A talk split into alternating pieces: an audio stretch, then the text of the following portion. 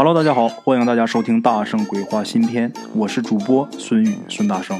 为您讲述发生在您身边而您并不曾听说过的故事。每天晚上，大圣鬼话与您不见不散。咱们今天这个故事啊，是发生在咱们鬼友他们老家祖上的一件事。他们老家呀是在我们中原西部地区，那个地方海拔比较高，所以说就比较缺水，因为海拔高，它水位就低。这个打井啊就很麻烦，你要打很深它也不出水啊，所以因为没有水啊，大家生活都比较贫困。农民嘛，没水自然它就不好种地啊。咱们这位鬼友啊姓英，他所在的这个村子啊是聚族而居，村里边百分之八十以上的人都姓英，当然也有小姓，但基本都是外来户。清朝末年的时候啊，呃，他们村子啊来这么一家逃荒的人家，这一家呢一共八口人，这个家长啊是一个快六十岁的一男人，虽然是满脸皱纹，这个身体看上去还是极为结实啊。那七个呢都是青年或者少年男子，这一问呢全是他儿子啊。这家人呢姓焦，他说是逃荒来的，然后在他们村外啊找了一块地方啊住下来。这个住啊倒是好办啊，随便搭一房子就能住，关键是这一家人到这儿来怎么生活。这焦家人呐、啊，就来了这一家八口啊，这一家人他会木匠手艺，同时呢他们家里边全是男丁啊，重劳力多，可以到处给别人打打短工，再加上啊他开一些荒地，这生活啊也就不成问题了。这焦家人呐、啊，都很节俭，这一家八口啊就没有一个吃闲饭的，慢慢的呢他们家也就攒下钱来了。这个家里边人口多呀是福气啊，再加上一家人都挺能干的，慢慢的在村里边啊就有人呢、啊、想跟他们家结亲。这焦家人呢他们家倒是不提这事儿，有人来说呢他们都很礼貌的回绝了。这村里人就觉得呀、呃、他们一家人是不是可能还想回老家去啊，毕竟他们是逃荒来的嘛，是不是想着以后还得回乡去，所以才不接亲的。后来再看看呢不像啊，这焦老头啊都开始给自己找坟地了啊，得了，人家不愿意咱们也别上赶着了啊。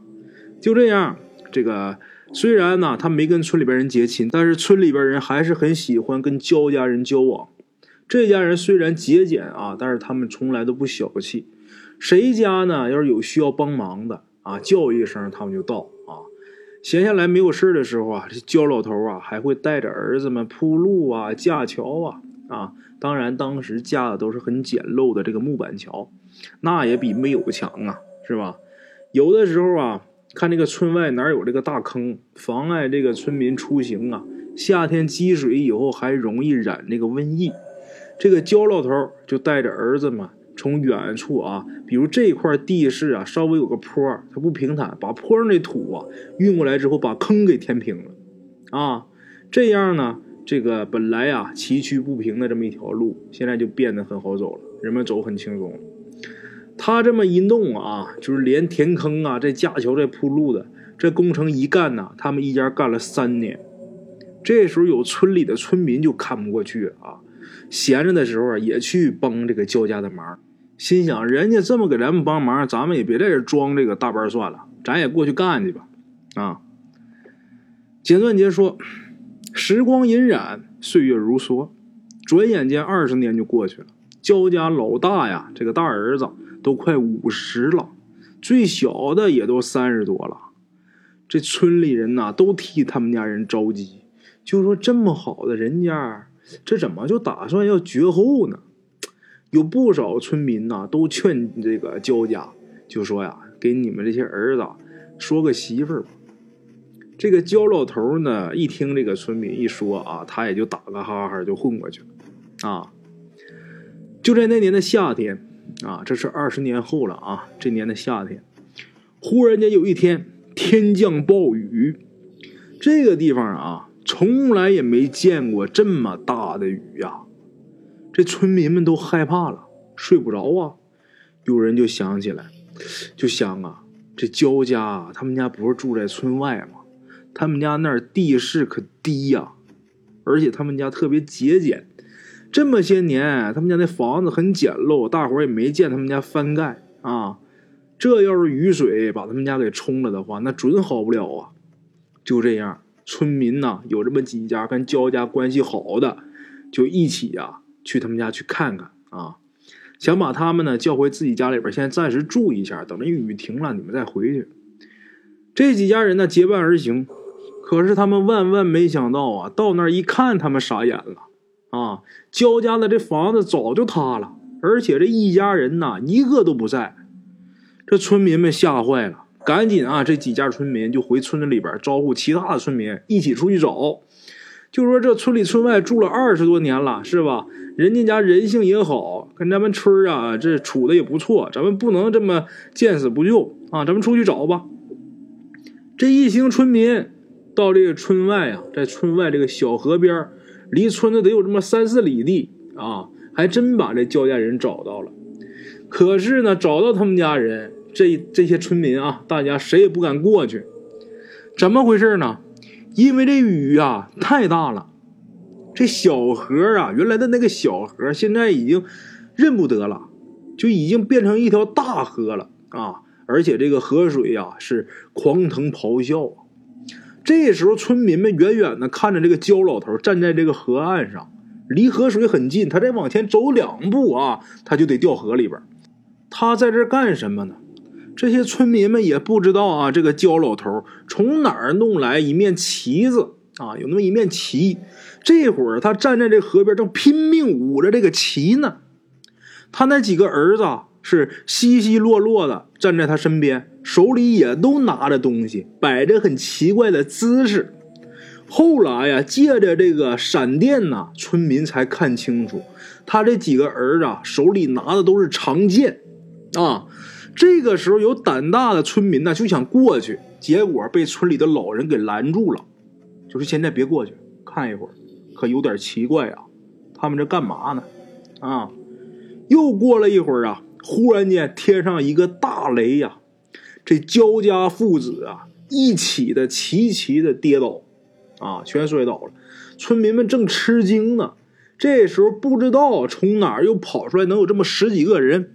抓起这焦家父子啊就奔村民这边走过来了。等走近了村民才看清楚，后出来这十几个人呢、啊、为首的是一个八九岁的一小孩儿啊，而且这些人身上穿的都是道袍。这时候这个为首的能有八九岁的这小孩就跟这些村民就说，咱回村说话啊。这时间呢这雨水也渐渐的小了，大伙儿一看这阵势啊也不知道怎么回事，也不敢不听，回去说吧。回去之后这小孩一说这个事情的缘由，把这些村民们呢都给吓到了。这小孩说呀，焦家父子啊以前就是他们道观的啊，他们是专学邪术害人，道观呢当初想要惩治他们，但是被他们给逃出来了。这八个人呢、啊、他们也不是父子，他们是师徒啊，他们这次啊来应家村他们是有目的的，他们想借助此地的风水，当然他们后期也有自己改造的啊，他们改造哪些地方呢？不用说，就给你们铺的路啊造的桥都是在改变这个风水格局。那他们要干嘛呢？他们想借助你们村的这个有利的风水地势，他们要引蛟龙啊。引蛟龙干嘛呢？把蛟龙引出来之后，用这个蛟龙的血肉来炼丹啊，他们吃完这个丹之后那个法力可就能大增啊。当时啊这些村民听这个小孩说的这么玄乎啊，全都半信半疑的。这小孩就说呀，我看你们呐也是不信，你们这样，你们看看你们脚底一下就知道了。说完之后啊，这小孩就随便走到了他们村里其中的一个院子中间，这时候雨已经停了。然后这个小道士就让这个村民啊就说大家受受累往下挖。这大伙儿也不知道怎么回事，也是稀奇也是好奇啊，结果就按这小孩吩咐，大伙儿就往下，真的开始往下挖。往下挖也没挖多久，大概能挖了这么个两三米深吧啊，一丈来深。挖这么两三米深呢、啊、就看见这下面有水了啊，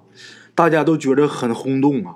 啊，为什么？因为以前你往下挖十丈它也不见水，这怎么刚挖下去一丈就见水了呢？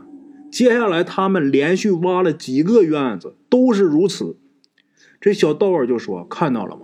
这是蛟龙到了，多亏我们把他们给抓住了，这蛟龙去别的地方了，不然呢你们这个村子都会被水给冲了。村民这时候才相信啊，大伙儿都很生气，我们好心好意还想着救你们呢，你们原来是憋着要害我们呢。这时候大伙儿都想冲上去去打死这个焦家父子。焦家父子他们几个人啊，这师徒几人这时候也都闭着眼睛不说话，反倒是啊这个道士这小孩把这些村民给拦住了。这个小道士说呀、啊，既然是我们抓到他们的，就不能让你们打死，不然不就等于我们出家人害人性命了吗？这样啊，我们呢把他们带走，废了他们的法力啊，也就是了。村民呢、啊、当时也不敢不听这个小道士的话呀，就觉得这个小道士他们太厉害了啊，有本事，听人家的吧。其实啊，当时这些村民里边还有很多暗中高兴的。为什么？因为以前想要取水是很困难的，那现在方便多了，是吧？自己家这个院子里边的井随便挖了。这小孩呢也看出来他们这点心思了，就赶紧跟村民们说啊，这水呀、啊、是蛟龙引来的水，人如果喝了之后啊必死无疑。这个水不但不能喝，而且啊不能长时期的住在上面，你们呢赶紧抓紧时间搬家吧，等六十年以后风水轮换，你们才能再回来。村民听完之后啊都很害怕，大家集体啊都搬到几里以外的这个山坡上去了。等到六十年以后啊就解放了，大家呢也都在这个山坡上住习惯了，所以呢再也没有人再搬回以前那个村子了。OK， 各位老铁们啊，咱们今天的故事呢先到这里，感谢各位好朋友的收听啊！我的投稿微信是一八七九四四四二零一五，欢迎各位好朋友加我的微信，点赞、转发、评论。今天呢故事先到这儿，咱们明天同一时间不见不散。